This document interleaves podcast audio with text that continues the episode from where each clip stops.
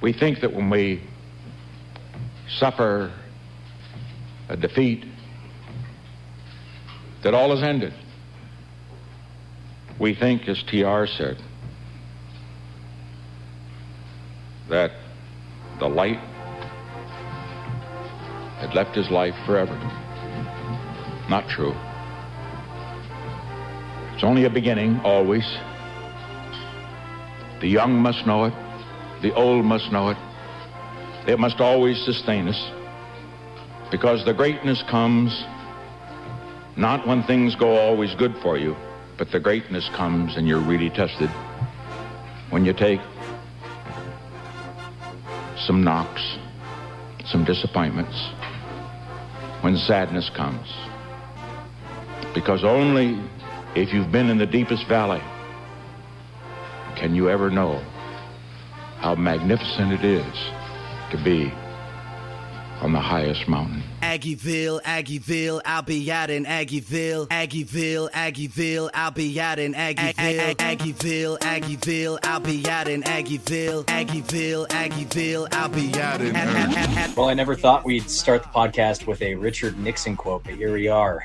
You're listening to yet another edition of Cocaine Willie, and tonight the vibes are bad and I can already tell this is going to be a very low downloaded episode. So we might get a little bit uh, loosey goosey tonight.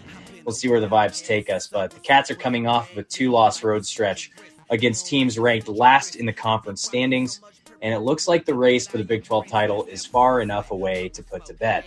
That said, most are still predicting eight teams from the conference in March Madness. The Cats are still solidly in the middle of the pack of the Big 12. Hope is not all lost.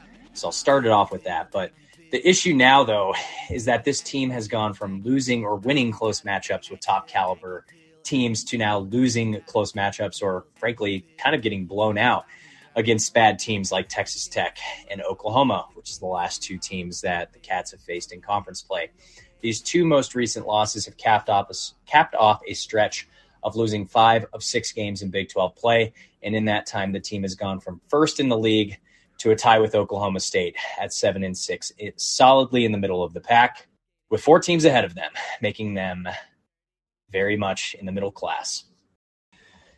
Chef, let's come on come onto the stage. I've got a I've got a very important question for you. Very important what? Chef, I have a very I have a very important question for you. Oh man, I'm having a rough go of it, buddy to to go along with the other bad vibes, are you breathing in toxic fumes tonight in Ohio? No. Uh, the water is tainted. Uh, I I have superpowers now, so I probably could play on the basketball team and they could use me.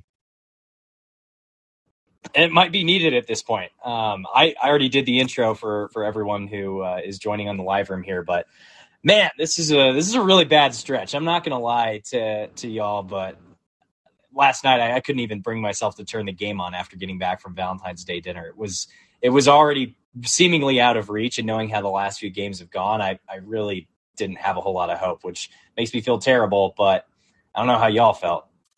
hey, I was uh, talking on mute, so my bad. Um, basically, that kind of describes the week in a nutshell. Uh, this team, the past couple games, has just been so frustrating. Um, are we regressing to the mean? Maybe we are.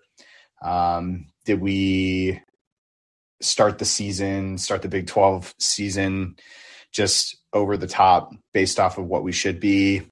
Maybe. Um, it's pretty evident that middle of the season, this team cannot play on the road. They can't do anything on the road. Um, does that give us hope that Saturday could go well? Yes, at least it gives me hope um, because I do think this team has played well at home to upset teams. Um, but at the end of the day, this team just has lost an identity. This team, quite frankly, has been ass for the past two games. And it's unfortunate uh, because at the end of the day, they're not doing what they need to do against two of the worst teams in the Big 12 and that's that is not how you get it done and that is not how you finish up this month and get into March with, you know, we're we're being told by ESPN and everybody that that we're locked for the NCAA tournament. We could lose the rest of the games, go seven and eleven, and still make the NCAA tournament. That would be asinine. But um, this is a team that when they're on, they're on, and they just have not been on. Just hasn't worked. So it's been extremely disappointing um, to watch the past couple games and just see see us play against, I would say, a little bit more of an inferior competition and just not do what we need to do. It honestly kind of makes it that much crazier that they started conference play with two road wins at Texas and at Baylor, who are now both tied for the lead in the Big 12 at, at first place. It, it's it's just crazy to me to think that this team started off as road dogs and then immediately once that that TCU game hit, it's been losses ever since on the road. It's just kind of crazy to think back to those first two road games in conference and and and they were really massive wins. They were massive wins for sure, but we got to remember. I mean, winning on the road is really, really hard in the Big Twelve, and I know we, we, I went in very positive that Texas Tech and Oklahoma are the worst teams in the league, and statistically and record wise, they are. But it's still on the road. You're uncomfortable. You have to do these things to get wins is difficult in the Big 12 on the road. I mean, Texas just went down to Texas Tech. They lost. Uh, you know, Iowa State got smashed by Texas Tech. Bama goes on the road to Oklahoma. They get smushed. It it's not out of the realm of possibilities that what happened was just what happens to teams on the road when you give teams like Texas Tech life and Oklahoma really had no life before we went in there and we're up three right before half they hit a three and you know that kind of takes the momentum very similar to the Texas game at home where you let them hit a three and get momentum going into halftime and we we've we've talked about it at nauseum this team has spans in second halves where they just disappear. And when you have no momentum, the other team is at home, you're on the road, you can't go lifeless that first five or six minutes of the second half because you're down 13 now. And now you're trying to come back and win. And that that shit on the road is almost impossible. So to what Matt was saying, were we scorching red hot at the beginning of the conference play?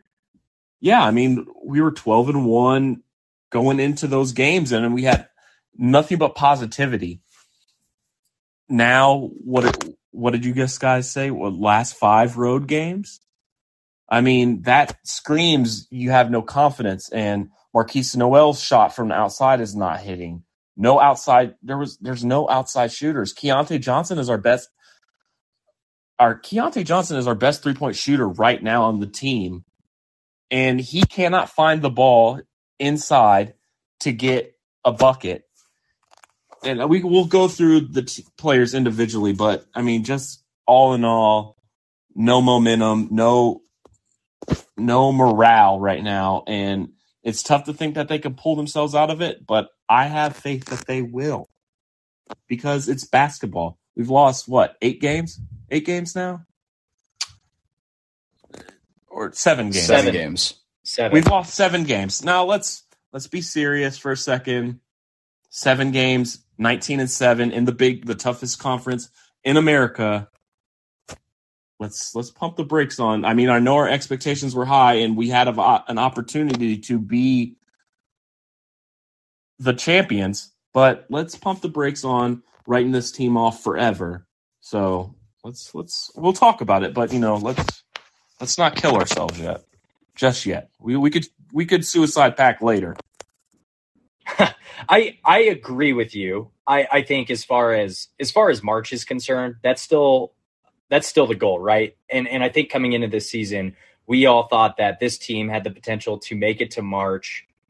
Great. And then we we come into conference play, guns blazing first first place in the conference for a good while there through the majority of January, and you know things have fallen off the map the last couple of weeks. But but I think to your point, Chef, you know we can't write this team off completely. We're still going to be we're still going to make it to March. The, I think you know I think it's probably fair to say Big 12 title hopes, you know, anything could happen, but I think Big 12 title hopes are dashed at this point. So we need to focus on let's continue to build the resume. Let's get a good win against Iowa State at home. Let's close, you know, close out conference play against ranked opponents against Baylor next week with a win at home. That would be fantastic. And I think you if you get that win against Baylor, I think that sets you up well for for those final three games to at least have a little bit of momentum, at least have a little bit of confidence heading into uh, Big 12 tournament play in March. But, you know, I, I agree. I don't think we should write them off completely. Uh, we definitely still have our sights set on March. That's still absolutely the goal. It's going to happen. Uh, you know, God forbid we lose our last, the, the last five games that we have, six games that we have, five, right? Um, so I don't know. I don't know. Do we want to just get into the game reviews real quick? Yes, yeah, sir. I mean, let's let's get away from this right. doom and gloom for a second and just let's go into some real positives this last game. Oh yeah, what let's, let's double this? down. let's let's double down. The good let's chef. double down on the doom and gloom. oh my god, yeah. So so Tech, who also beat fifth ranked Texas this past week, so they're on a bit of a heater right now, and and and if I'm being honest, I think this game is a little bit more understandable for K State to lose than the Oklahoma game. Tex, you know, they I think it was like 86 to 90 percent capacity. They they still brought a decent enough crowd. They're on a bit of a heater right now, but but make no mistake, this is still a bad loss against a team who at the time was ranked last in conference play. K State only had three guys in double digits scoring. It was Markquis with 18. Nae'Qwan Tomlin with 10 and, and Desi Grills, Desi Sills with 12. Field goal percentage was 35.2% to Texas Tech's 41.8. So they they outshot the ball statistically. Uh, three point percentage was abysmal. It was 23.1%, uh, which was ironically enough slightly higher than the three point percentage in the Oklahoma game, which we'll get to uh, to Texas Tech's 28%. Uh, K State had few more opportunities at the line, but only shot 67% to their 72% from, from the free throw line. I think, again, this has been a consistent theme the entire season in games where the Cats do not perform well. The turnovers and losing the turnover margin by a pretty significant amount are a major, major detriment to this team's success. K State turned it over five more times in Texas Tech. And I, I, guess the last stat that I really have in, in in this game review is rebounding wasn't terrible for whatever it's worth. It was 36 to their 32, but we doubled them up on offensive rebounds and lost on the defensive side of the ball with rebounding. Nae'Qwan Tomlin and Keyontae Johnson combined for 15 total, so they both had a good night rebounding the ball for whatever that's worth. But but you know, Chef, you alluded to it when you were talking about this team's inability to catch momentum, which again has been a theme and something we've talked about. K State led for much of the first half of this game, but totally squandered the lead with a scoring drought in the in the closing minutes of the first half, where Tech went on a ten to one run in the final two forty five of the first half and went into the locker room down 33 to 26. So K State never recaptured the momentum after that it got it close in the second half, and, and there were a couple of moments where K State trailed by one, but never led in the second half against a worse team. You know, statistically and, and rankings wise in the Big 12, who again, they did have a big win against Texas. Um, so, you know, I would say that their momentum and what they're doing is a little bit validated through the last four games. They, I think they're three and one in Big 12 conference play. So they're playing much better than they than they did the first half of conference season. But I want to throw it over to the both of you to to talk a little bit more about your thoughts on the tech game specifically, uh, some of the storylines in that one, and and ultimately uh, your your main takeaways. I can start with this one. The tech game was one that internally I felt it was going to be a close game. I based that off of just the competitiveness of the game in Bramlage last month. Uh, tech has some talent. They have some players that being said, this game is a severe disappointment because they were missing, I would say, two of their top players in this game. And it, the environment was nothing to write home about. And Tech has shown this season, it, you know, against some of the top teams in the Big 12. I mean, they can be competitive, but not not really. And I, I'm less disappointed about this loss, knowing that Texas went to Lubbock and um, lost on Monday night. But still, the the big thing has just been the turnovers. It's absolutely insane to me how this team cannot hold on to the basketball. They just don't make good decisions. They don't.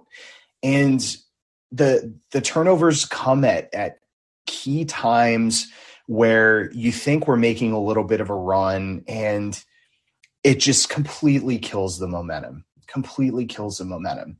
And if you're a poor shooting team right now, turning the ball over is the, the worst thing you could do because you're not able to try and take advantage of opportunities on the offensive end.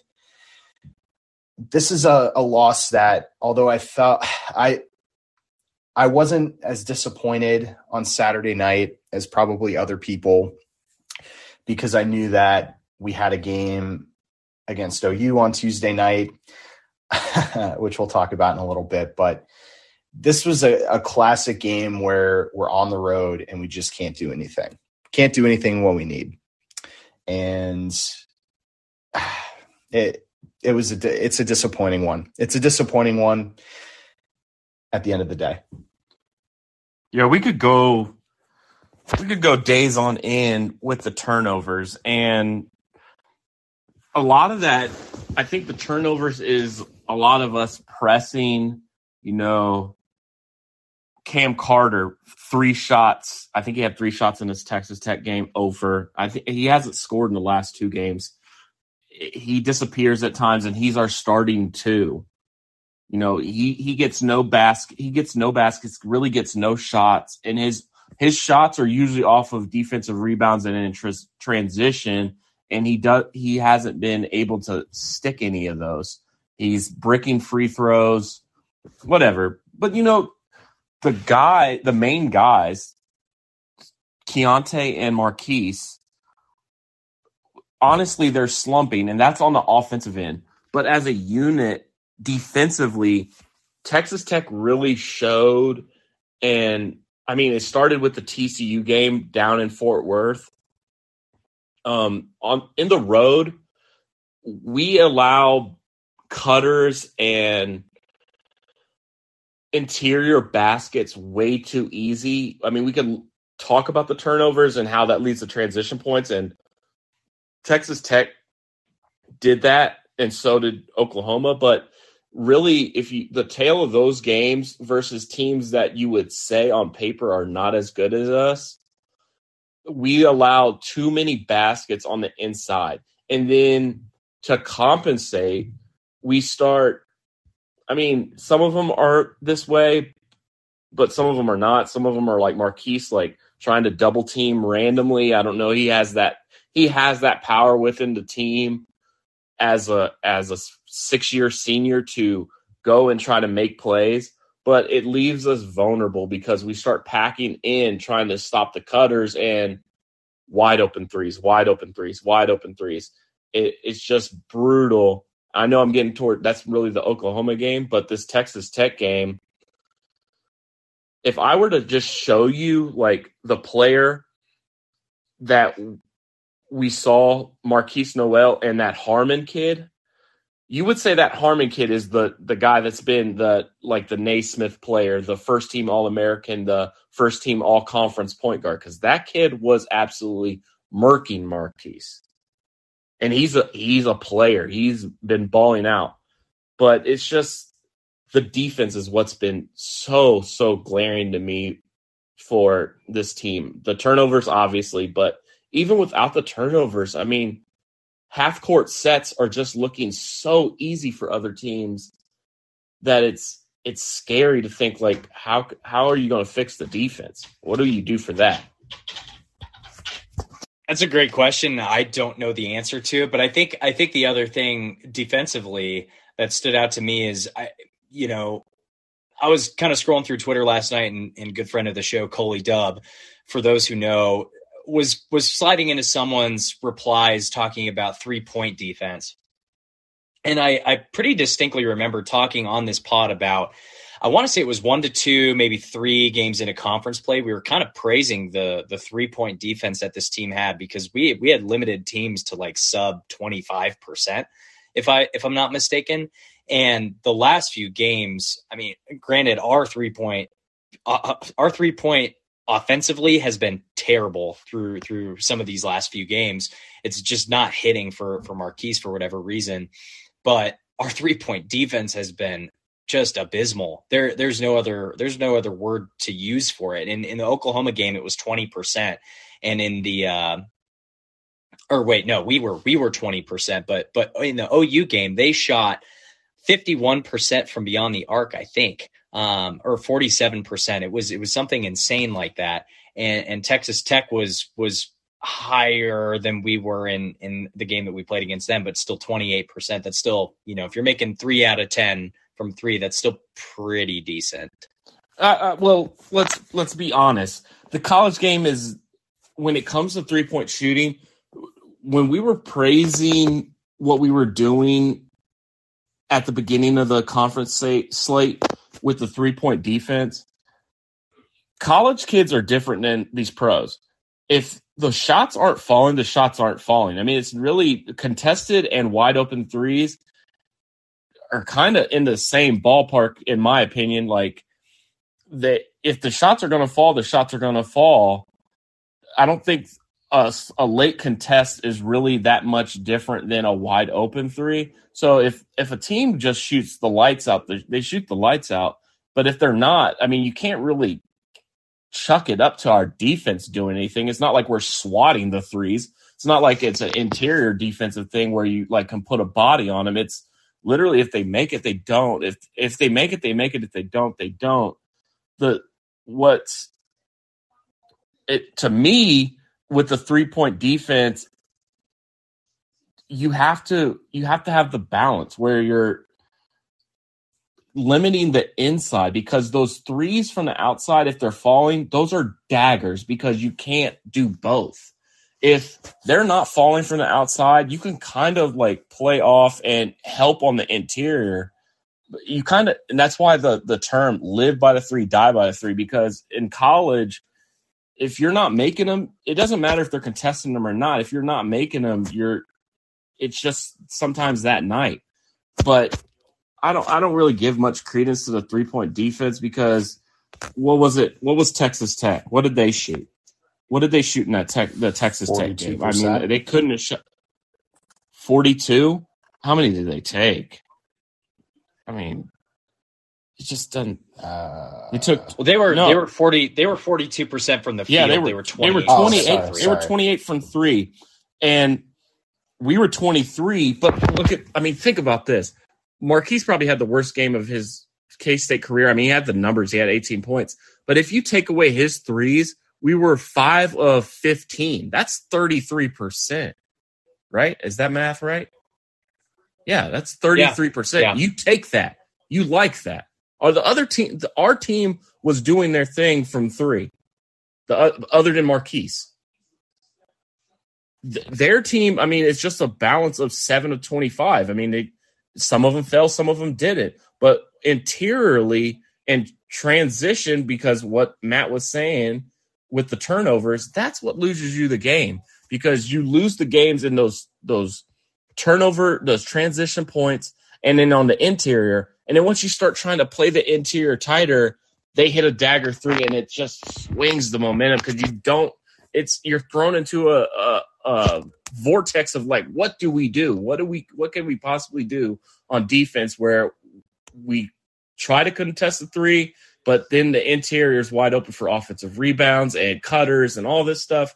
It's just so hard. So if at the beginning of the season, I I could bet you that teams were shooting better than 28%, but we weren't we were better on the interior defensively. That's what's killing me, man. The interior defense, it's just too easy for teams. It's just way too easy. I have nothing else to say about this game. You're absolutely right. Everything that everybody has said is absolutely right. I, I mean, that makes my job easy. Uh, so moving on to the Oklahoma game. I mean, coming into both of these games, I I have a lot of receipts from last week from me, from you know other people on on here, on Twitter, just talking about how both of these games, you know, the, we should go two and zero oh in these games. We should should be a walk in the park, or you know, obviously, you know, Big Twelve schedule is tough and all, right? But but if you're going to win two games, they're going to be these two and we we couldn't have been more wrong about that. I specifically couldn't have been more wrong about that. You you look at a team like Oklahoma, and coming into this game, sure they have a dominant dominant win against number one ranked Alabama, who, for the record, just lost tonight to Tennessee. So that's that's going to shake up some uh, some Joe Lunardi predictions, but that's their biggest win of the season. They they played incredibly well in that game, but but you look back to the first game they played this season, they lost to Sam Houston at home in a bye game, and they've been beaten by 10 or more points in six of their 13 conference games so far. So I, I would qualify, you know, losing by 10 or more points, I would I would call that basically a blowout in, in Big 12 play, considering the parity in the league. So they're getting blown out in almost half of their conference games coming into this game. And, you know, K State, if you look at the stats, it doesn't look terrible, terrible as far as who we had in double digits and who we had scoring the ball. But some of these other stats, it's like it, it's just you're not going to beat a team that's shooting. What was it? They shot basically 50% from beyond the arc. They had 33 points from three. So they were draining shots. They and and we just weren't doing enough to to keep ourselves within reach. But look at the guys off, you know, who were scoring. We got Nae'Qwan Tomlin who had 17 points. Keyontae had 14. Keys had 14 and Bebe came off the bench with 11, which is which is great. I would love to see Bebe coming off the bench with 11 points in every game. I know that's not entirely possible, but that's a good game for him. And you've got you look at Oklahoma's box score and you see Grant Sherfield, dude just lit it up for Oklahoma with 22 points, eight rebounds, six assists, and shot three for seven from three. Uh, the Cats were miserable beyond the arc, four for 20, shooting 20%. That's just terrible. Um, you're not going to win a game with with 12 points from beyond the arc and or maybe you are but but you live by the three you die by the three and in this case we we definitely you know, it didn't we didn't live by it. I can tell you that much. Um, we went 43% from the field to Oklahoma's 51%. So better shooting effort than we had in, in the Texas Tech game, which was, you know, pretty close game at times. But but when they're shooting 51%, they, that's just not going to do it. And we were out out rebounded. We turned it over 14 times to their 11. We fouled them more. Oklahoma is they they were just probably the best version of themselves last night, to be totally honest. And it's it's going if, if a team is going to give you their best, you have to give them their best in return in the Big 12. And and if you're not going to give them your best, you're not going to win the game. And that's why K State lost by 14. Simply put, uh, 79 to 65 final score. Um, again, I, I, thought we'd be in good position coming into this stretch of of the last few games in conference play, and I was absolutely completely fucking wrong about that. So I that's about all I have on that one. I, I would love for for both of you to go ahead and, and vent and rant about the Oklahoma game. Evil laugh. This is a bad game. And and honestly, it wasn't even a bad game. It was a bad second half the first half was competitive.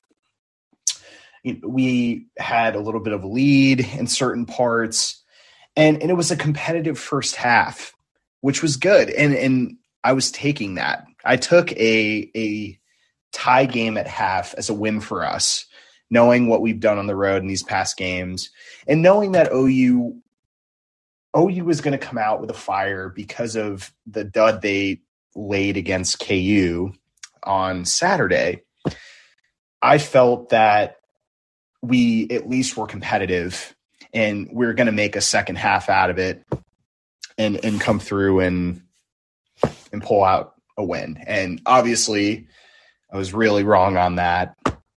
The defense was really bad. The defense was really bad. Um, we we as a team have proven this season that we're capable of shooting behind the arc. We didn't do that.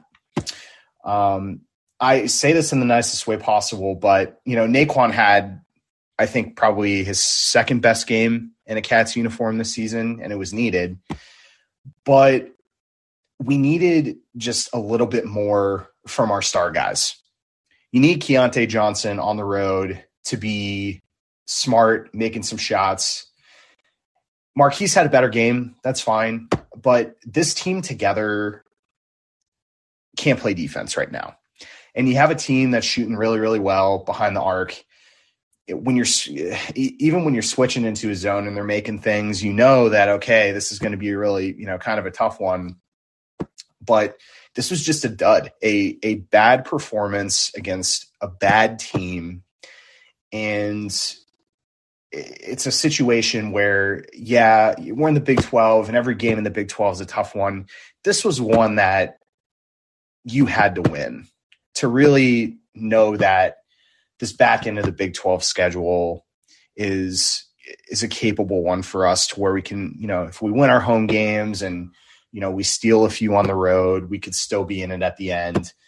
This team looks like they're the eighth best team in the conference right now. And do you you want to talk about road games? If there's a road game on the schedule that's that's virtually a guarantee because it's not going to be an intense or an intimidating atmosphere, it's going to be this one on Valentine's mm-hmm. Day on a Tuesday night in Oklahoma at what the Lloyd Nobles, whatever the hell they call that place. Their attendance was 45%. The place is 45% full in an already non intimidating atmosphere. You've got to you give give me a break. Like if you're going to have a game that's that's essentially a buy game in this conference right now as it currently stands, it's going to be this Oklahoma game. And if you can't even get that win, that's that's pretty rough. Well, go ahead. I mean, if Matt wants to finish his, if if you want to finish, Matt, you can. No, no, no. I'll, go go.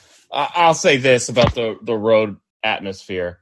I think that contributed to uh, the second half, in my opinion. Uh, we saw what we we were getting into in the first half. We were we weren't sleepwalking, but we weren't like alive yet. You know, Keyontae wasn't aggressive in the first half at all. Markquis was playing smart. He was feeding the ball, dishing it very well, but he still can't shoot the ball very well. And we were just asleep at the wheel. Like we literally fell asleep. I mean, like probably nobody said anything at halftime. We come out, the crowd's probably cut in half again uh, to 20% of what's left over. People are going out to their Valentine's date and whatever, and they're they're trying to get home and do what what people do on Valentine's Day.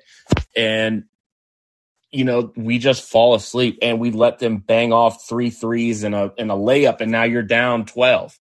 So, you know, the the shooting performance we talked i talked about it. It it just happens sometimes that the, the, the, team just shoots the lights out. I won't say that that was their best game that they played all season. I'll say alabama was. They probably i mean they dropped 91 on bama so this team is talented that team is stupid talented and they're, they're a matchup nightmare they tang literally saw it. Gasson had to go because Gasson had no no chance against the Gross kid. He that kid is too physical and he's too uh perimeter. Per, hold on, let me get to, let me get it together. Perimeter oriented, where that guy could shoot threes, and that just was not a good matchup for Gasson. It, it, all all the stars aligned for Oklahoma to tax tax our ass, and they did. So I'm not going to take a lot of stock into this game because I thought we were going to cruise to a dub, and they showed that every game in the Big 12 is an impossible level of difficulty where you have to bring your A game no matter what. And on the road, in a sleepy environment of a barn, of a whatever you want to call this place, we didn't bring it in the second half, and we got our heads caved in. Chef, I, am I am curious, real quick. What were your thoughts on the play of uh, Bijan Cortes you know, he he's he he's he proved that he's a top this time and and he really put it on. I mean, he's he's a dirty boy, man. I mean, he he probably likes getting his hair pulled, but I'm not going to throw, hold that against him because he, I mean, he shoves Markquis off like like a toddler and the the refs I loved how they called it in the first half. The refs in the first half called that game exactly how a basketball game should be played. I mean, there was probably what seven fouls in the first half, maybe maybe six, and they let them play. There was a flow to the game. Markquis was in flow. Everybody was everybody was playing basketball the way it should be, and then the whistle just got absolutely weird. Like, um, who was the ref? who was that guy? He's famous. I can't think of his name. Higgins. Higgins. He just he he said in the second half, I gotta I gotta make sure they know I'm in the building today. And he calls a flop on Markquis. What the fuck was that? I, I want to ask you guys that because I mean the flop on the three, I get like if you kick your leg out to the side or you fall down unnecessarily. But if a guy j- contests a three and is in your landing area, where are you supposed to go? I don't get it. I don't get that one. Like the offensive foul ones, like the the lowering the shoulder and you fall back from like a nudge. I get that. That that's a flop. But like on a a three when it's contested and there's nowhere to fall, where where where's the f- offensive foul? I mean, where's the flop at? I don't get it. I'll, I'll, defer to Fireball Matt on that. I just frankly don't know enough about ball to to give you a straight answer on that. So so Matt, you you take it away on this no. one. Um, yeah. So the call last night, I would say it wasn't as egregious as some of these that I've seen throughout Big Twelve play. Not just with K State, but watching Big Twelve games. And obviously, this is a call that is being enhanced this season. It's being more of a focus from a refereeing perspective. And it's not perfect the way that they're doing it. Um, I I do personally think the flop rule is kind of outrageous. Um, I do you remember the times when we saw Marcus Smart, Oklahoma State, doing a lot of that stuff. Um, and you, yes, you want to clean it up with also this mindset of player safety too, um, and you know making sure that guys aren't getting hurt because of things along this. So, um, it, for me, I because it's against us, I get ultimately annoyed. But in the spirit of the game, or at least the the understanding of the rules of the game, technically, it's a call that should be made. Um, hire me as a referee and maybe I'll take the flop out of the game. I would love to see you running up and down the court in your Skechers and your zebra shirt, just like oh fuck no, I'm not a Skechers guy. No way. You will never see me wearing a pair of Skechers. Okay, whatever you want to wear. I just want to see you with the whistle in your mouth, just ready to go, sweat beat the sweat beating on that that beautiful bald cranium, just like ready ready to blow that whistle. You fucking. I would just, there. I would just love to see you wearing those sport goggles, right? Like the, like uh, the dude dodgeball. Yeah, Rec specs. Yeah. Rec specs. Oh, you know, man. maybe I, you could sign me up with the Rec specs. I do have one question for the two of you before, as we kind of pivot into thinking about the next two matchups. But what do you think it's going to take for Markquis and Keyontae to get out of the slumps that they're both in? Because it, it's pretty telling that when those guys aren't firing at you know, at least probably 85 to 90% of their potential in any given game. It's just in a lot of cases not going to go K-State's way. So I'm I'm curious from from both of your perspectives, what do you think it's going to take to get those two guys out of this slump? Because even even when we've had maybe a down game from Keyontae, in a lot of cases Markquis is picking up some of that slack, but in a game when both of them are, are out, like what do what do you both think? I think it's going to take a good start to the game. We need to we need to start well shooting the ball and Markquis has to build some of that early confidence with some some good passes, good assists.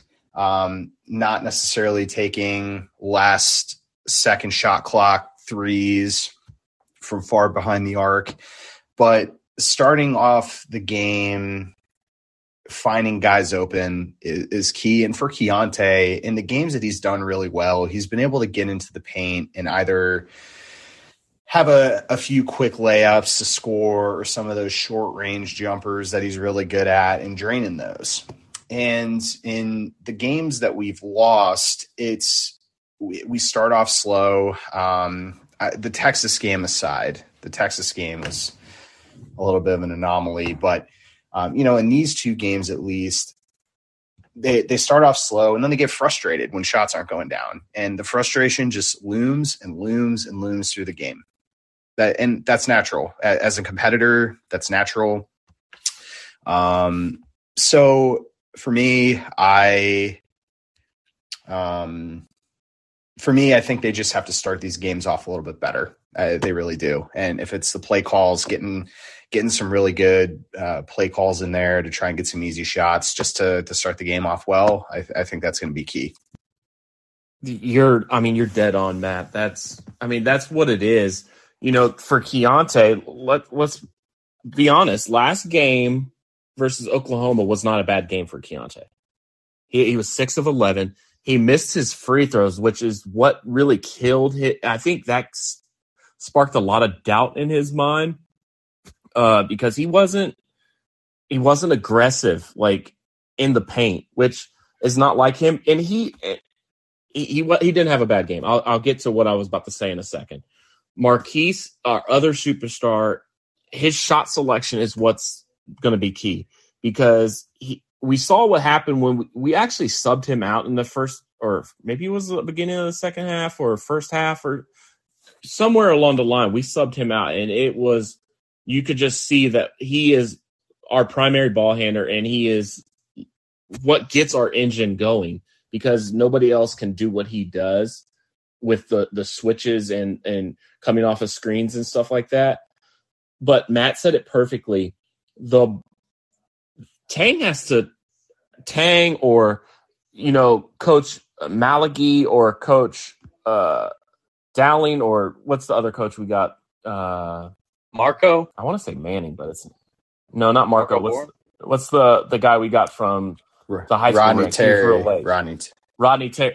Rodney oh, Perry. Terry. Rodney, Rodney Perry. Perry. Yeah. Rodney Perry. The other the other Rodney. Yeah, Perry Perry has to they have to show their chops because this letting Markquis kind of run the offense stuff, you know, just high ball screen, Keyontae just kind of like that's where most of his turnovers comes from is like him he's not a beat you off the he is he kind of has that in him is that that that beat you off the dribble kind of thing but it's not his game that's not where he is most dominant we need to they need to show their chops and get sets for him constantly I mean, I want like double picks and stuff. Run him off the ball to get him into that middle area and on the uh, down in the the bottom half of the the the court where he can make some plays closer to the rim because the dribble drives just lead to turnovers for him. It leads to bad decisions, and he's a great player. He's he's incredibly fun to watch, but he gets frustrated earlier in games, especially dealing with Markquis. I'm not saying that there's something going on between them, but like their styles now that like people know who to guard, it, it's clashing. And a reason why it's clashing is because nobody else is contributing. Let's be honest. Tomlin had a great game, but the game before that, I mean, he had probably 10, but nobody else is do- on a double Ofer game, two two Ofers versus the bottom two teams in the conference.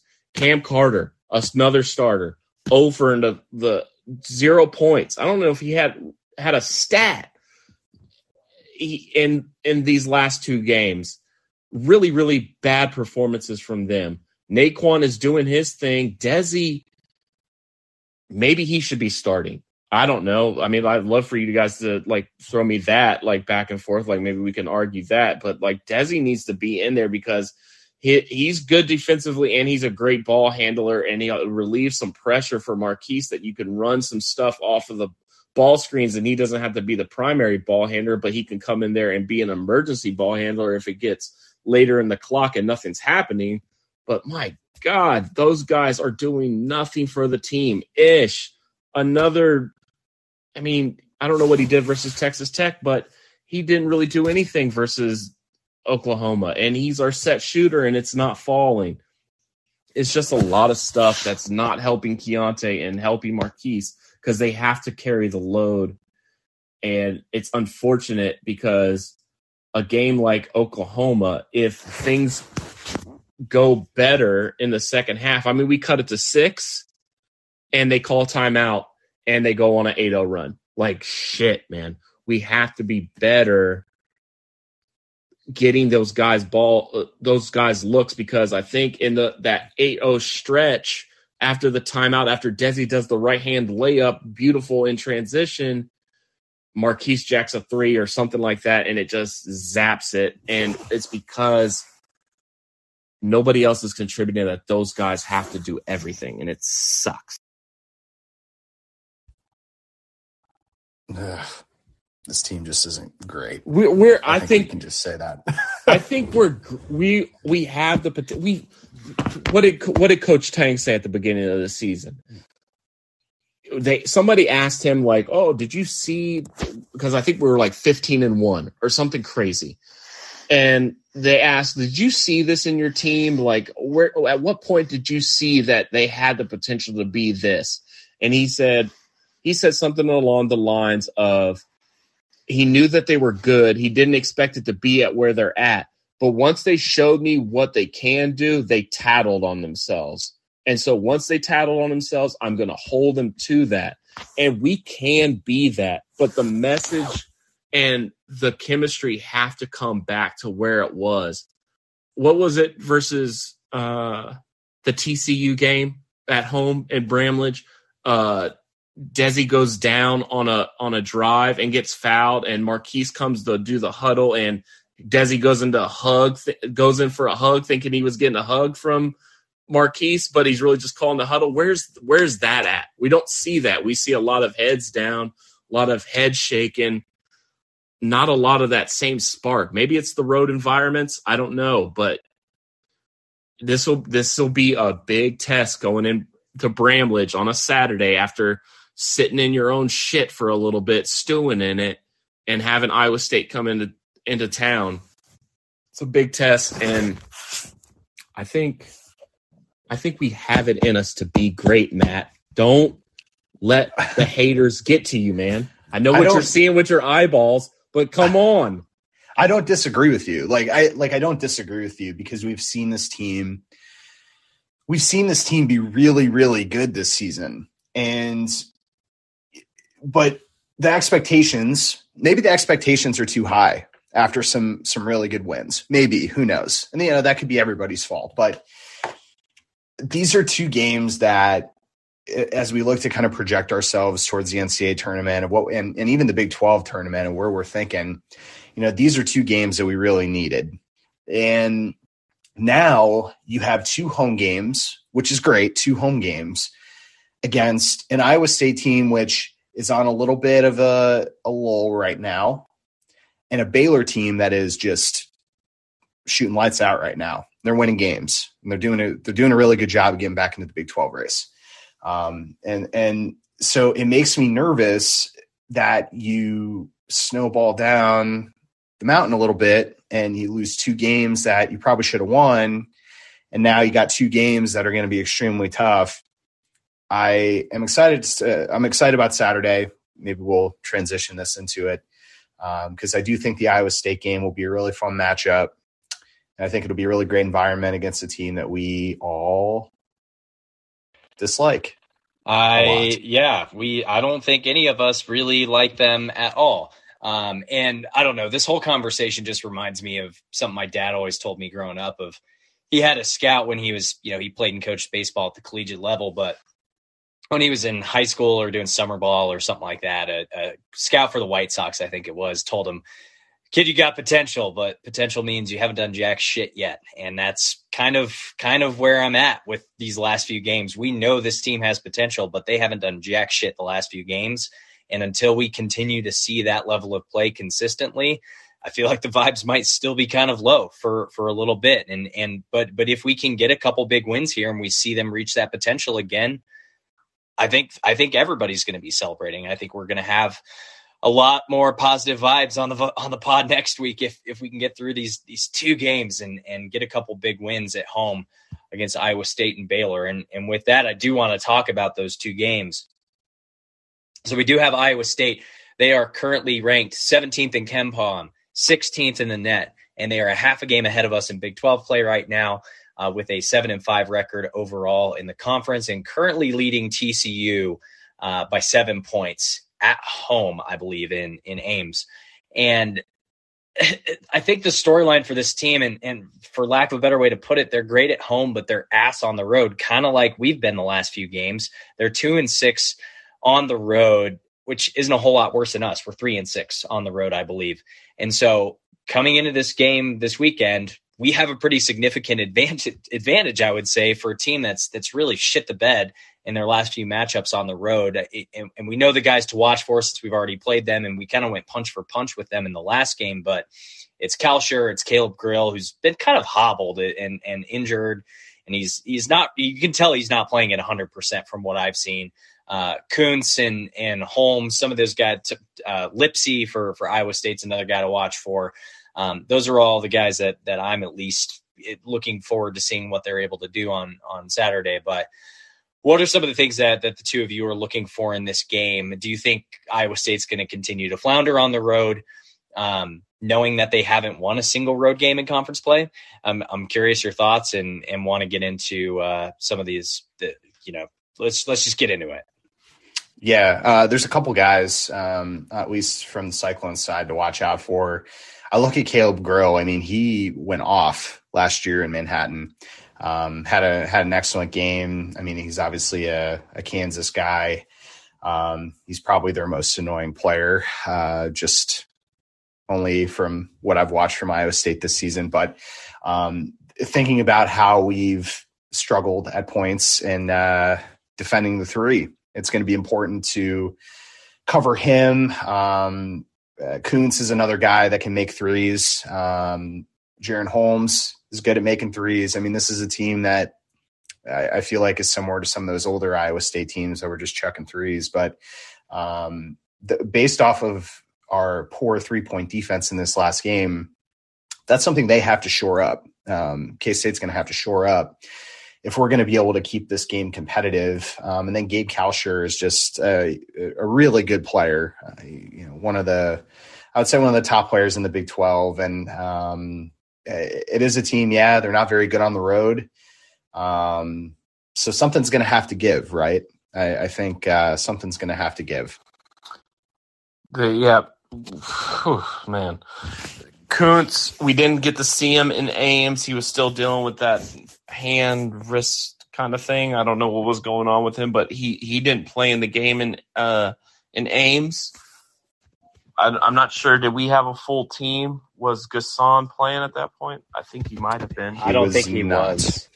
He wasn't playing, he, but he know, had he had come back for a game and yeah. he was in the practice like they we were doing warm ups with him. yeah, yeah, because Jareem Dowling had posted on Instagram and, and he was doing the warm ups with the team, but no, he didn't play in the game in Ames, unfortunately. Right, but you know, the the home away, it's hard to win on the road, and if Bramlage is rocking, and if we we can bring the energy and the team can rally around that, I think we'll be we'll be just as tough to uh to beat on uh, on the road and Iowa State is a is a solid team. Uh, their interior guy, what's his name, Osun Sani or whatever his name is. Uh, Osuni or Osuni Yeah, yeah, he gave us problems in in Ames, and that's where the whole Gasson, my whole logic on having fouls came from because he's not a great free throw shooter. He did bury a lot of free throws in that game in Ames, But I think if we can, if we could control the interior, I think that's where it all comes from because they like to shoot threes, but if if their their cutters are open in the middle and Kalscheur's hitting mid range because that's what I mean. That dude could shoot mid range. He's like uh like a a bigger light skinned version of Barry Brown, and it it kills me because he's got game, and I hate to say that, but they they've got a decent squad, but I think we can rally and you know we're not as bad we're this is what i'm going to say about what this whole thing and, and into the future we're not as bad as we were versus oklahoma and texas tech. And we're probably not as good as we were beating baylor and uh, dro- dropping 116 versus texas on the road. We're probably somewhere in the middle. We're probably somewhere against like that the the TCU game at home, the the Kansas game at home, the the close uh, loss on the road at Iowa State. We're probably that team, a very tough to beat at home team and a very stingy, solid team on the road that that gets it close, but may not always get the dub. I think we're that team, and I'm not scared of like the teams that we have to play. Like even the the Oklahoma game and the Texas Tech game, there we're better than them on paper, but we just have to we have to rally and become that team that we were, and I think we can do that versus Iowa State. I think everybody, let's breathe. Let's all be cat fans. Let's all reflect on the fact that we're 19 and 7. Let's think about like let's think about what we would do if we were in the A- ACC or if we were in the freaking Atlantic 10 or in the Big East, we'd probably be the number one team out there. Let's all just chill. Oh. Let's all just chill and, and reflect that we have a good, salty team, but that we're on a little bit of a stretch. It, you actually bring up an interesting discussion point, and maybe we talk about this in a little bit. And honestly, I'd love to hear Phillip Slavin's thoughts on this too. But thinking about the strength of the Big 12 this season and how the Big 12 is being perceived nationally. You would assume that the hard games that we're playing in this conference are going to help these teams in the NCAA tournament. You could also assume that in the NCAA tournament, because of how difficult the conference is, is the Big 12 going to have a majority of their teams knocked out early on because they're just tired? they're just, I mean, conference play is such a, a, a slog that they can't make it through. Uh, you know, if this team was in the ACC or something like that, it would be interesting. But then if you lose to bad teams on the road, that really affects your your seeding. Whereas, I mean, right now Joe Lunardi has us like as a four seed right now, so it it may be a good discussion topic to have a little bit later on. But the perception of the Big 12 and how strong it is, you know, these games you would assume are only going to help us when we get into the NCAA tournament. But is the team going to be mentally and physically prepared for something like that because of how difficult this conference is? Okay, let, let's let me let me throw this out there. Get your tinfoil hats ready for a second. You know, Brett Yormark was in town for what game was he in town for that we lost? Texas. Texas. Was it the Texas game? Okay. Now, Brett Yormark is a champion for basketball. He he says this, this is a basketball conference. Uh, he's trying to bolster the basketball brand. Brett Yormark goes to Jerome Tang that evening. He goes to him at halftime and says, "We've got some teams at the bottom right now that's struggling." Oh my God and he says, you know, I kind of want to say we, we've already been perceived. This is Brett Yormark saying this. this. is not what I'm saying. This is what Brett Yormark and I'm I'm telling you this is what he said. He said that I want a 10 team NCAA tournament conference. What can you do for me? Jerome Tang says, you know what? I we're, having a dream season right now, but I am willing to put our team on the line to get 10 teams in. And the first step is to let Texas Tech win and to let Oklahoma win. And he and you know what Brett Yormark said? He said, "You're my man." And he went over to the other locker room and talked to Rodney Terry. And Terry said, "I'm going to also let Texas Tech win. I'm going to give up our first place conference alignment right now and in the standings, and I'm going to let Texas Tech win so they can get into the tournament as well." And I think that there's a giant Big 12 bond conspiracy to get every team into the NCAA tournament right now. So, so what do you think the odds are that Tech wins out, knowing that they've got West Virginia, Oklahoma, TCU, they're at Phog Allen Fieldhouse, and then they've got Oklahoma State at home. I don't know if they'll win out. Uh, I have to get back to my sources with Brett Yormark, but uh, you know, I think that if they can sustain wins, I don't know what their quad one victories are right now. I know we're one. I know uh, that Texas one was. I know they've got. They probably didn't have any before that. They had a really really shit schedule, but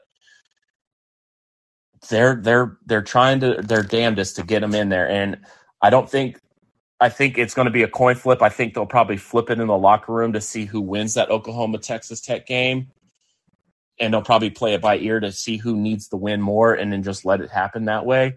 But I think Kansas, I think Brett Yormark's going to Bill Self and saying, hey, what do you think about letting Texas Tech get a dub in, in Phog? That that might be tough, but you know, to get 10 teams in, that might be what needs to be done. And I think Bill Self says if the NCAA violations aren't as bad and if I can get another 50 million for our facilities from the state of Kansas, you know, why not let Texas Tech get a dub? Tech has three quad one wins, and Oklahoma has four quad one wins. But Oklahoma is currently 65th in the net, and Tech is 62nd in the net. So those two are about as close to being in as you can be at this point in the season with with where and the honestly, I think. I think Oklahoma is kind of um, that team that Brett Yormark has uh, talked to the Dayton mayor and said, "Hey, we're going to have an Oklahoma team in here playing in that first four. Just prepare yourself for those Sooner fans showing up, all six of them." But you know, I think I think the conspiracy is in. I think the the the tinfoil hats are real. That there's going to be a ten team NCAA tournament bid conference. Wow. I don't know what to say. Um, I I will okay. The one thing that I will say, I didn't make that up. That was Brett Yormark. That was Brett Yormark. So And- I didn't. I mean, the the Oklahoma and Texas news came out what the following week after he had the conversation with Rodney Terry in the locker room. So who knows? Maybe he passed it on to to Chris Del Conte. I the one my one prediction I will say is I think the Big Twelve tournament champion is going to be a six, seven, eight, or nine seed. Hold on. I do think what that- the hell did you just say? No, no, no, no, no, no, no, no. A six, seven, eight, or nine seed in the Big Twelve tournament, not in the NCAA tournament. Huh? What I'm saying what is, saying? I think a oh, team, the, the, team that wins the, the, the Big team, 12 tournament yes. is going to be a. Oh my god, I was so lost. The team, a team, the team that wins the Big 12 tournament this year is going to come from the six to ten range in the Big 12 standings. I do Honestly, that, I could see West Virginia being salty in the tournament and, and eking out a win. They're what currently like Or- seventh or eighth, right? yeah, or like in Oklahoma State, I was just going to say mean, the that way te- Oklahoma State's going to the win. it. way They're going to win it. the way Texas They're Tech is playing, um, if TCU gets Mike Miles back, the way that TCU's playing without Mike Miles and Eddie Lampkin, they don't look super great, but that's a team that if they get those two guys back and they're relatively healthy, they could be a six seed in the tournament with all a chance in the world. So I that does just bring the parity of the Big 12, how good this conference is. Um, conference tournament's gonna be fun. It's gonna be fun. We just gotta fucking get there without seppukuing ourselves. We're fine, Matt. We're fine. Uh, Bob, I want you to insert that clip that I sent you. Oh, don't you know, worry, it's at the beginning. somewhere. Oh, okay. I It's at the beginning. Well, then I maybe we I maybe I should have prepared for that and like eased us into it and not been so doom and gloom. No, you're good. You're good. I, I, I will start the podcast with that clip. And so that'll be inserted at the very beginning before we even get, you know, F14 EMA by Abe and Wayne and me doing my stupid intro that I do every week. So we'll, we'll get it. We'll get it. I, I, I say in my intro, I did not expect to ever hear Richard Nixon on this podcast, but, but here we are. Um, so the, the next game that I want to pre preview real quick before we get into some guys talking ball if we if we want to do that. I think uh, Fireball Matt had some ideas for that. But we've got Baylor also at home. We won this last matchup, and granted that was on the road in Waco, but granted that's this is a team that that feels very different from the team that that won in Waco in what the second third game of conference play. So Baylor now has also flipped the script, done a complete 180 from where they were when K State got that victory in Waco. Uh, Baylor started out conference play 0 and 3, and we were the third loss that they encountered in conference play. They've since gone on a tear. Um, they've won nine of their last 10, and they sit in a three way tie for first right now with Kansas and Texas. And they're in the top 10 of both the net and KenPom. So this is a very different team, the team that we faced in what second week of January, first week of January. And some of the guys to watch out for, I'll, I'll just go through the list here. You've got Keyonte George. He's currently their leading scorer with 16 and a half points per game, four and a half rebounds per game, and three assists per game. Uh, Adam Flagler, 15.8 per game, uh, 2.3 rebounds and five assists. Uh, LJ Cryer, he's 14.9 points per game, 2.1 rebounds, and uh, two assists per game. And Jalen Bridges, who's averaging 9.7 shooting, 5.8 rebounding, and one assist per game. A couple other guys who are who are major names that you will hear on the broadcast. Uh, Flo Thamba, Langston Love, and the biggest one that I want to talk about is Jonathan Tchamwa Tchatchoua, who is back after a really gruesome injury. And I, I do want to give him his roses a little bit. There's an incredible article in The Athletic about just how extensive that injury was. And, and I don't think anybody really, frankly, saw that coming with how with how extensive that injury was. There was nerve damage. It was a really, really long recovery process for him. So great to see him back out on the court. And he's been a, a very good difference maker for Baylor in the four games that he's been back for, shooting 50% from the field, 100% from the free throw line, and 44% from beyond the arc. So if he has a good day, a good day to complement the three guys that they already have averaging over 10 points per game, I think it could be a long day for the Cats, but if we give them their best, the same as we did in Waco, I, you know, it could be another shootout. And that was an overtime win in Waco and, and honestly, one of the most fun games we've played all season. So who knows? Tang knows that team. Uh, so Tang knows that team. Tang knows Scott Drew very, very well. So if anybody's going to know what the playbook is going into that matchup, it's it's going to be Coach Tang.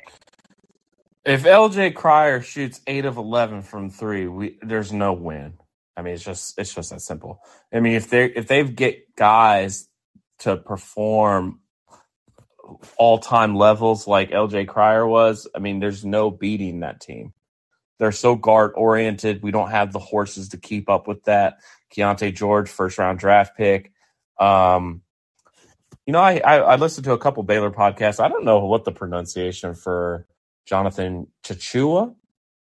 Chachua? Jonathan Cham Chamwa Chachua.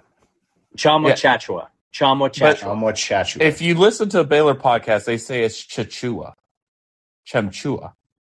But I, uh, but that, we're not a Baylor podcast. We don't care if that guy can play. And you know, we, we do we have the horses to keep up with them? I don't know. We're, it's it's it's so up in the air. I'm so I, I don't know, man. This is a buzzsaw in the Big Twelve. Do I'll say this. I'll say this. Do other teams look at K State like we look at other teams? Hmm. Do they do they say, "Oh, Baylor, we got the next two games, so and so, and then we got to go to Bramlage and play K State"? Do they say, "Oh man, that's a, that one hurts," or do they be like, or or they think of us like we thought of Texas Tech and Oklahoma? Oh, I don't know if I would not say that. Um, I will say, I mean, it's probably it's not the level of Allen Fieldhouse or not the level of Kansas, but it's a tough out. I mean, game in and game out, it's a tough out. Um, and so I would imagine they're, I mean, they're not looking ahead to K State, that's for sure. But, um, you know, depending on how the game goes on Saturday, uh, you know, in Allen Fieldhouse, is it going to be an angry Baylor team that's going to be coming to Manhattan? Um, that'll be interesting to see. So the one thing that I'll say about Baylor, just my opinion on on the game, and I mean Baylor since losing to us in overtime is has won ten out of their their last eleven. That's a pretty incredible number to, if you think about it, especially with how good the Big Twelve has been this year. Their one loss is on the road to Texas by five. Um, I wouldn't say they've necessarily been dominant in their games, but they figure out a way to win. And when you have a great coach like Scott Drew, that's that's a key to this. I think Baylor is going to win the Big 12 regular season championship.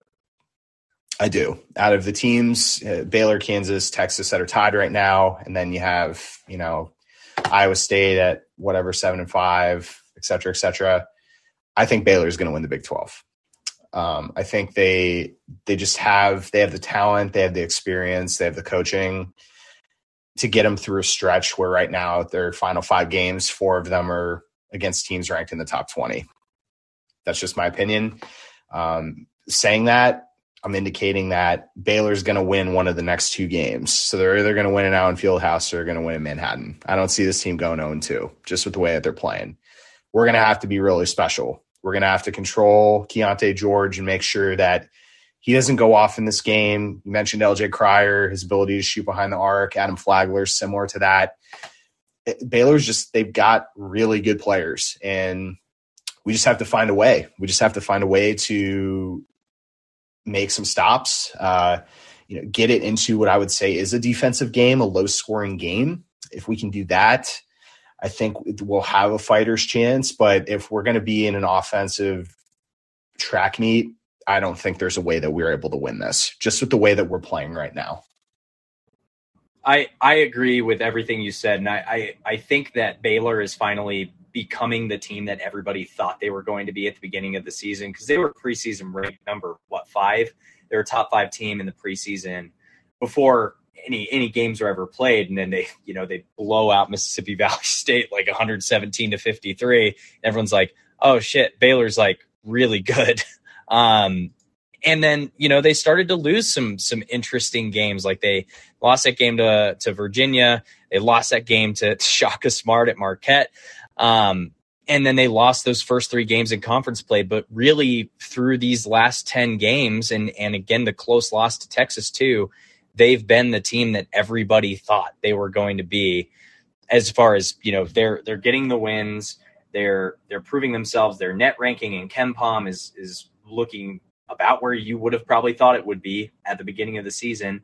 And I think you also bring up a great point. Like they're they're not winning these games in dominant fashion for the most part. They're they're finding ways to win but I think those are some of the best teams. Like it, when it when it comes down to it, and it comes down to brass tacks, like those teams are the teams that are going to win in March, and those teams are the the type of teams that are going to find a way to win through this last stretch in the conference. So so I would agree. I, I think of those three teams at the top of the conference right now, I think Baylor is set up well to to ultimately win the conference, and I think they can win it outright, especially if they get a win at Allen Fieldhouse and if they can take care of business at home against Texas uh, what next week or the or the week after. So I, I agree 100% with all of that.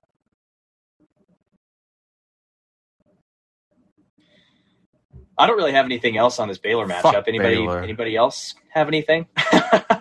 Nah. I mean, thank you for Uh, thank you for Jerome Tang. Thank you for Jerome Tang. I, I have to thank them for him.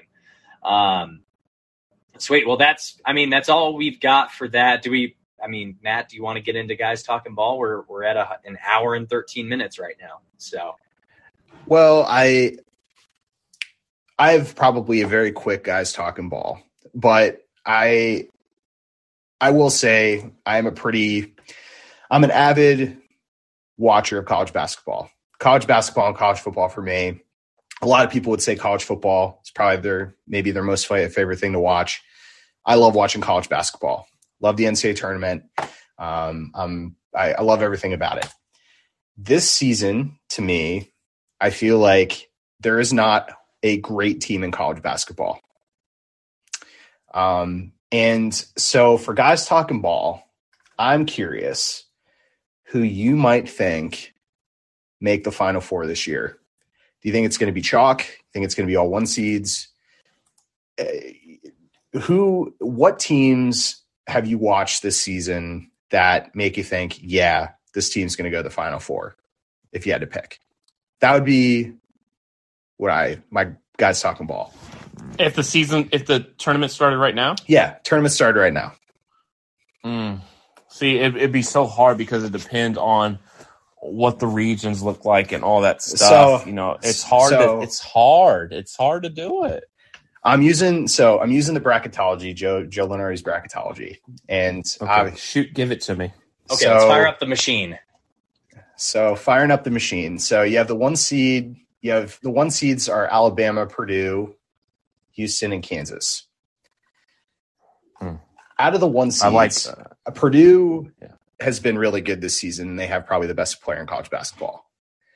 But none of the one Yep. seeds outside of that scream, yeah, this team's really good. I, I, or like a great team. They're really good. They're really good. I think that's fair. But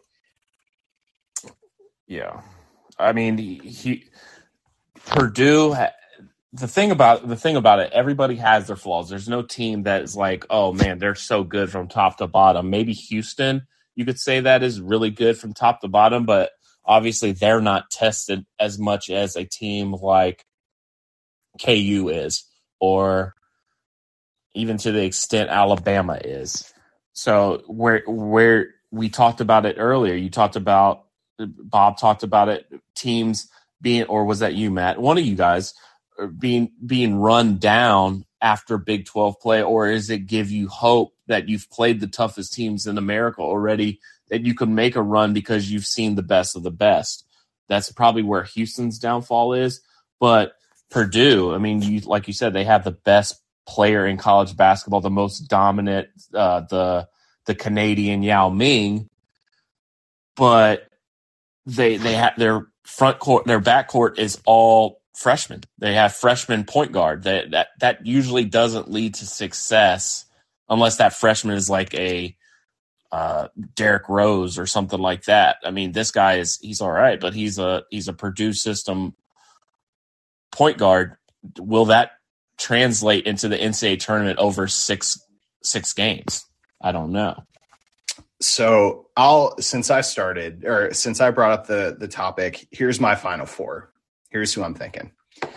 I think in the South for so Joe Lunardi's bracketology, I'm thinking Marquette, who's looked really good in a very similar manner to Baylor past 10 games.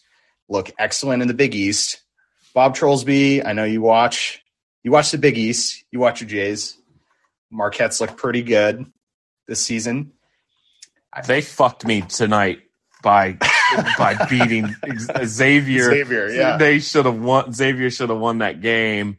And I mean, just just games like that. I mean, Xavier is all right. I mean, Marquette is just a fast pace, and uh, Bob knows the Big East pretty well, and I'd like for him to talk about it. But I wanted to get my point in that uh, Marquette's not as good as we think they are, uh, in my opinion. And I, I, But I that, love that you. be said for every team.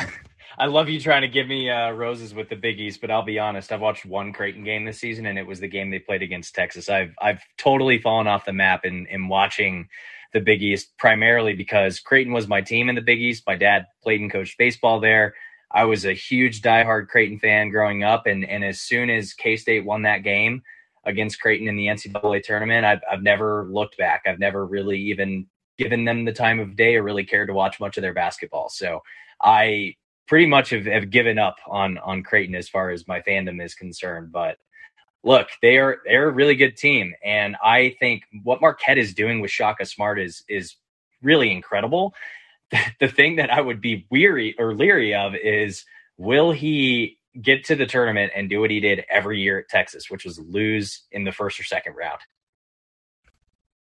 That's a wonderful question. I mean, going back, I no, I, it's a fair question. Um, is the Marquette model is Marquette's program being modeled to Shaka Smart's Texas or Shaka Smart's VCU?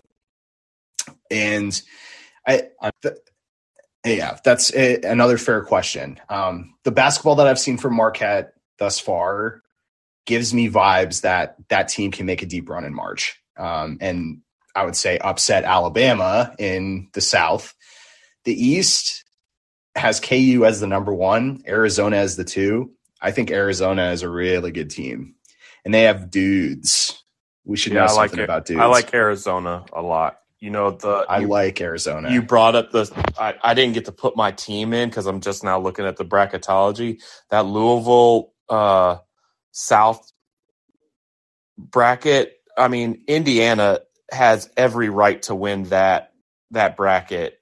I mean, the it, it the regional would be in Louisville. They just have to get Alabama and Alabama let's be honest, they they blow games where uh teams can shoot and Indiana, I'm a now you guys Bob can have his Big East.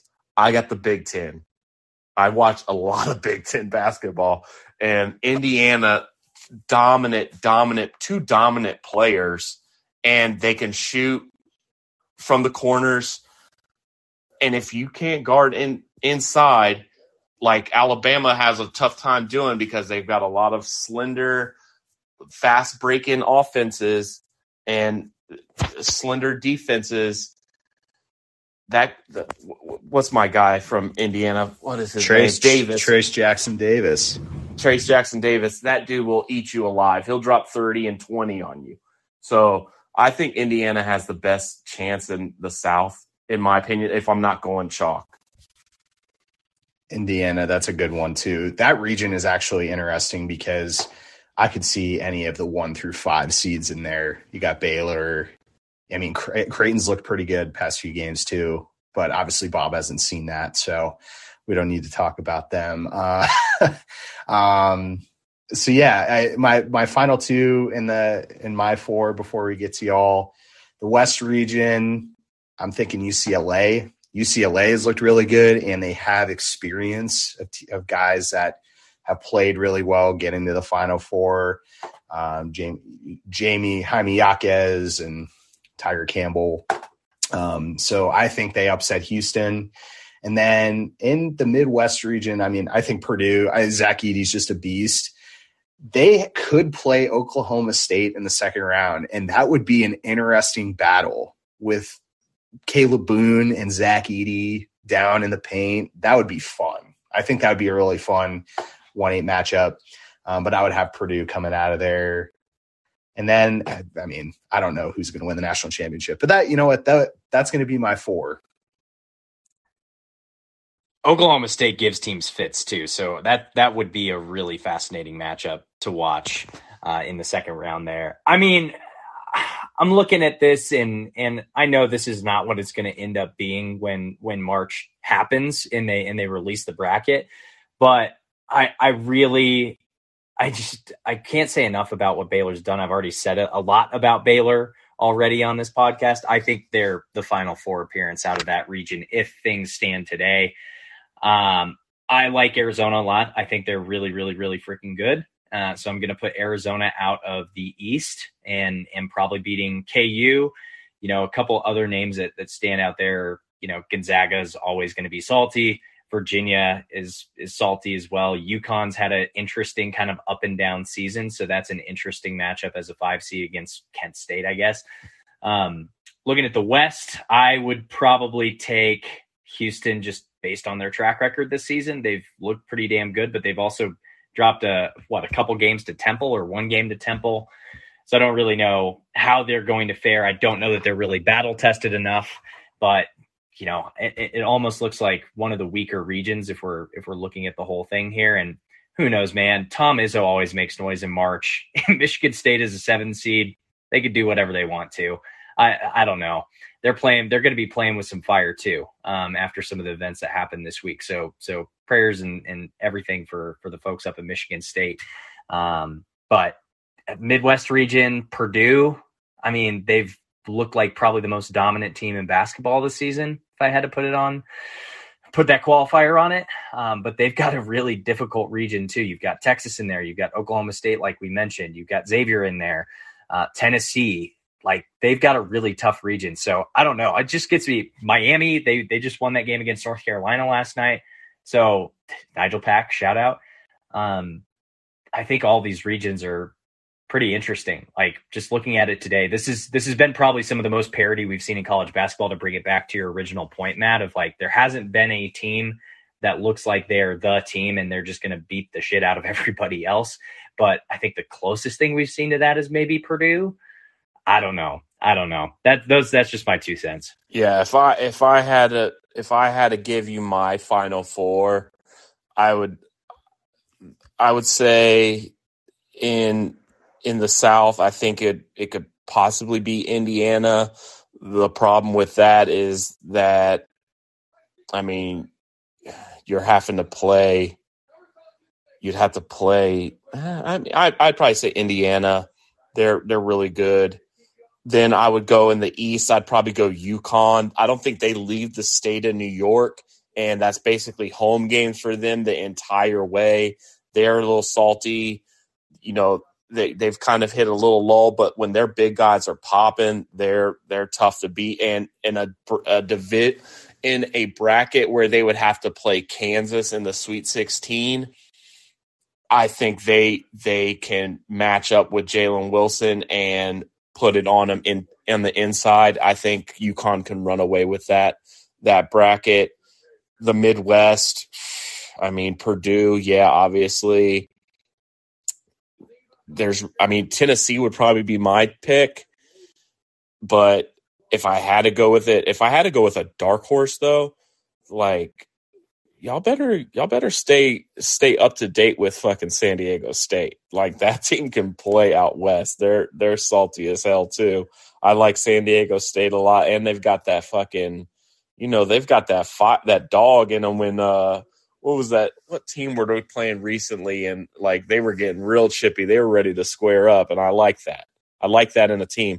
And like Bob said, the West is absolute dog shit. If if I wasn't such a homer for K State, like, I mean, that would who, be a really who, good region. yeah, us. like yes, absolutely. like, why not us in Des Moines? Like, it's not a far trip. Like, we're we're we could probably win that, and then but we got to go out to Vegas. Hey, they got, I would prefer. They got direct flights from Wichita to Vegas on Allegiant Airlines, baby.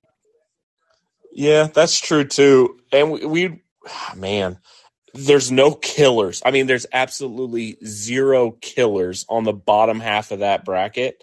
Like you, you said UCLA. I haven't watched UCLA nearly enough. I don't think I've watched a single Pac 12 basketball game, maybe. Well, we played maybe Cal. I- Did you watch that game? no, because remember it was on Pac-12 Network, so I did it. I zoomed in on Coach Sutton, Coach Sutton, and Coach, yeah. Coach Tang, Coach Yang. And, Coach uh, Yang, Coach Yang. so I mean, and it would be how sweet would it be to get a rematch versus Nevada in that in the Sweet Sixteen? I don't know. I think we could. I think we could pimp our way through that. That, but we've got to play better. But that that is the weakest one. So I would abs- for that I would go chalk Houston. But that would be my final four. Another kind of dark horse in that region would be Drake. Drake's had a really damn good run this season, and and Darian Darian DeVries, who is a former Creighton assistant, has has been he's been really great at Drake. I think they've gotten twenty wins or, or more in every single season he's been there. So that'd be a, Drake. That'd be that'd Drake? be a dark horse, dude. You think you don't think Drake would give Iowa State fits in Des Moines? I, or no, in Al- would, in Albany, I guess it, they wouldn't be playing in Des Moines. That'd, be, oh, that'd be um, no. incredible if they were playing I in was, Des Moines. I was referencing Soulja Boy, but you know, I mean, if you want to find the audio of him doing that from his little meme on the Breakfast Club, Drake, Drake, uh, of him saying Drake, Drake, but uh, yeah, I mean, I don't know anything about Drake, so yeah, let him beat Iowa State. Fuck Iowa State. Phillip, you're up on stage. What? A, what, let, a, what? Let Phillip. Yeah, let's hear it. Boys, I'm I'm going to be honest. Um, I have no idea. well, same here. uh, no, like uh, man, uh, I'm I'm man. If you if you asked me that question three four years ago when I didn't have four kids three and under, um, when I spent more time like watching all sorts of college basketball, I would love to tell you my opinion. Um, I don't know. I, I have I have no idea. I, I like here's here's my thought on on college basketball this year is this is and I, I think one of you kind of said it. Sorry, I'm like editing the podcast and listening at the same time. Um, this isn't like a couple years ago when Gonzaga and Baylor just were the two dominant. They're the best teams, and they met the championship game, and that was it. Like it feels like there are some really, really, really good teams this year, and they've all got major flaws. Like I can see I can see 10, 12 teams making the final four. And and we know there's one who we can't even figure out who's going to, which is the beauty of the tournament. But like like Tennessee's good enough to get there. Alabama's good enough to get there. They both also have flaws enough to get upset in the Sweet 16. Um, I think six teams in the Big 12, seven are, are good enough to make a run to the Elite Eight Final Four. Depending on how healthy and beat up they are, they could all lose by the Sweet 16. Um, like it's this feels like the most wide open year we've had in a while because there's so many good teams, but there are no just like perfect teams. What do you think about uh, the WikiLeaks document of Brett Yormark saying that he is going to uh, tank the Big 12 to get all 10 teams in there? Uh, I missed that one. Sorry. I was listening to his interview on uh, Canzano and Wilner before I recorded, so I, I missed that WikiLeaks article. Sorry. Uh, I'll say this. I would say that if you're paying attention to the Big 12 games outside of Kansas State this weekend, uh, the most important game in the Big 12, as far as getting eight teams in, is Texas Tech versus West Virginia. I said it on 10 12 on Monday. Um, since the Big 12 hit its current 10 team iteration, the no team with six or fewer conference wins has ever gotten in. A team with seven wins, I think, has gotten in twice. I don't have it pulled up in front of me. So, like, seven is the bare minimum. And the Big 12 is so strong this year that I think a team with seven wins, if they're high enough in the net, can get in. And that the only two teams that are in contention there because I'm not going to give OU. I think OU's win over Kansas State was more about Kansas State than OU, so I don't see OU somehow winning for. Saturday's game between West Virginia and Texas Tech is a big one to determine who of those two actually finds a way to beat team number eight. Well, I'll be. Uh, you know, the NCAA tournament is such a crapshoot I mean, I don't know if you heard Bob's question about whether the the Big 12 sets teams up, especially for this year, better for NCAA tournament runs. Obviously, last year it obviously set up perfectly because Kansas was the national champion. And I mean, we've had runners up and Baylor. So does it set up? Is is that proven its point that the Big 12 sets you up, or is it am I looking at it in a wrong way? Um, I think the uh, I think the answer is yes and no, because I think going through the Big Twelve gauntlet, the cream rises to the top in the Big Twelve, and so I think the best teams in the Big Twelve are poised when healthy to make deep runs. I think the rest of the conference often suffers a lot of early exits because you're so beat up. Um, I am, I am, I, I didn't have this on tonight's show, so I'll probably save it for Monday. I'm of the opinion that moving forward, I'm all for keeping Big 12 SEC. Well, there's not a Big 12 SEC challenge. I, I, the Big 12 needs to give everyone a midweek off in the back half of the schedule somehow. Um, I think you look at TCU and what's going on with Lampkin and Miles. I think you look at the wall that Iowa State and Kansas State are currently hitting. Um, I I think if you're really wanting to a worry about the health of student athletes, but b do the Big Twelve a favor. Everyone needs a a, a midweek off. Um, I think it would benefit every team, and I think it actually would prepare every team even better for that late season run into the Big 12 tournament and into the NCAA tournament. If you can just get a week to to rest for a second, to catch your breath, because this conference is hard. And yes, next year it's going to expand. You're not going to play everyone. It's not going to be a full round robin. And we can make jokes about UCF for whoever else is joining the conference. And BYU is going to be good, but they're not like we can talk about all we want, but like it's still going to be really, really tough schedule. It's still going to be the best men's basketball conference in the country. Um, and you're going to talk about look. Huggins was talking on Saturday about you know how hard it is for them with all these road games. And while I don't think their travel is the reason that they're one in sixteen on the road since the start of last year's Big Twelve schedule, that's in Big Twelve road games. I do think he makes a point that something that needs to be looked at for the conference for BYU and West Virginia and UCF, who are your outliers geographically. Um, if you want to really benefit the Big 12, a midweek off in the back half of the schedule something that's got to be done. I like it. I like it. I think it, you know, we, we talk a lot of, we could talk a lot of garbage on the SEC for scheduling a dud in November in like week 10 or week 9, but it's it's kind of similar in that we would we would, you know, essentially give teams a little bit of a break. Um, granted it's not playing a dud team, you're you're just not playing at all in that midweek game and and you know, I think I think that would that would be nice to give give the teams a break a little bit. Um, I hadn't thought about that, so that's that's an interesting thought experiment. And you know, we're all about thought experiments here because clearly, Chef uh, with his tinfoil hat conspiracy theory, thinking that maybe Yormark had a conversation with uh, with Coach Tang about dropping the game to to Tech in Oklahoma so we can get ten teams in the in the in the tournament.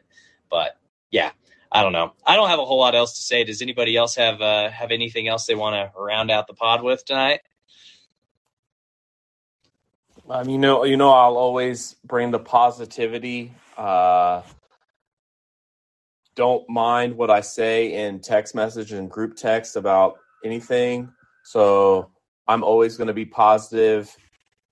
This team has shown us that they have the ability. We're Kansas State through and through.